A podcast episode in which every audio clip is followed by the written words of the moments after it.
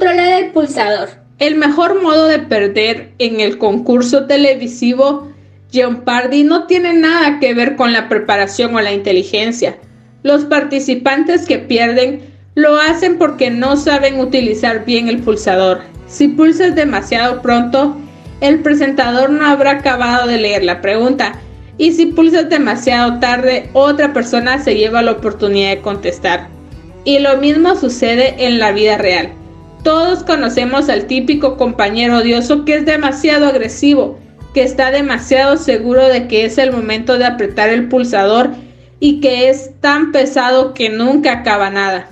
Y en respuesta, reaccionamos en exceso y hacemos demasiado poco. Como casi todas las cosas que importan, empezar es una opción inteligente, no un proceso en blanco y negro si no estás marcando la diferencia de la que eres capaz, quizás sea el momento de pararte a pensar en cómo utilizas el pulsador. Y entonces, ¿cómo puedo hacerlo mejor?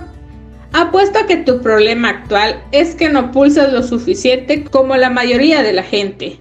Nos contenemos y queremos estar seguros, pero también hay una minoría que pulsa con demasiada frecuencia.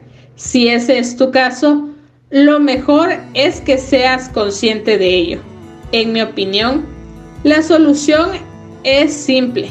Pulsa más y mira qué sucede. Y pulsa todavía más. Y así una y otra vez. A medida de que aumentes tu disposición a apretar el pulsador y a participar, conectarás con el mercado, con tus jefes, con tus compañeros y personas dispuestas a confiar en ti. Está claro que las ideas que se difunden triunfan, pero las ideas que no llegan a expresarse siempre fracasan.